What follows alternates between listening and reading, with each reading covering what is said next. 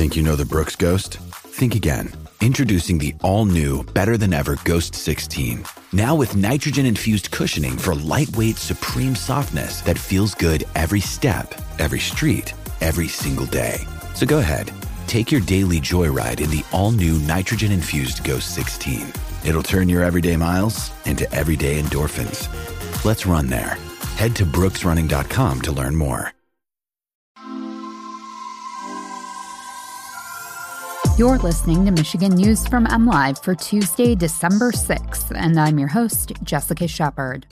Pfizer announces a further $750 million expansion of its Kalamazoo County facility. Some unemployment collections are set to stop this month after an August court order, and Jim Harbaugh says he'll be staying at Michigan as NFL rumors swirl. Pfizer plans to invest an additional $750 million for an expansion of the company's facility in Portage to increase the pharmaceutical corporation's modular aseptic processing capacity.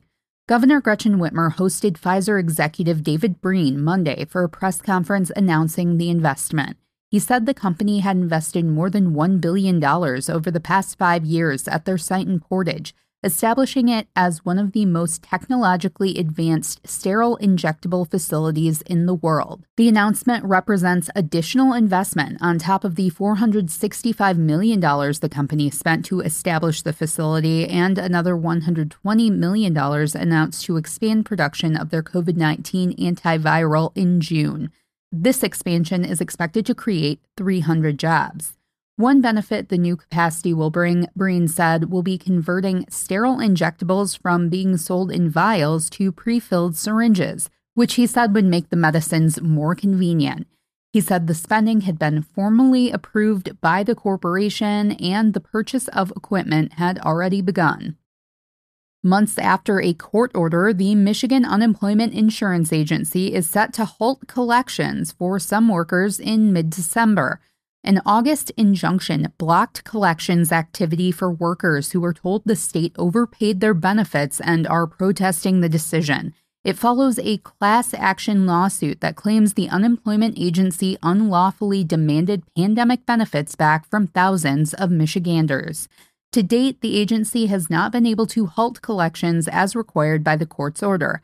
However, testing is expected to commence this week with implementation expected to begin the week of December 16th, said a status report filed in November. Michigan Court of Claims Judge Brock Swartzle first granted the injunction in June, saying the state is harming workers by collecting on overpayments despite pending protests. Last year, an agency mistake led to nearly 700,000 workers being found retroactively ineligible for a federal pandemic unemployment program.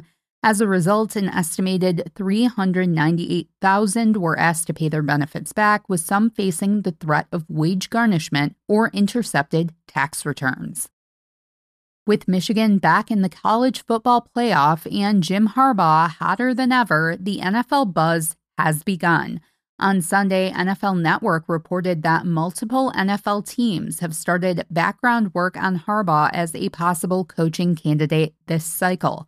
Ian Rapoport and Tom Pelissero, who co authored the report, wrote that one NFL source believed Harbaugh would consider a return to the NFL, while another believes Harbaugh would discuss an opening if asked and weigh the right situation. Asked to respond Sunday night during the Fiesta Bowl media teleconference, Harbaugh offered conflicting statements that ended with a vow to return to Ann Arbor for another season.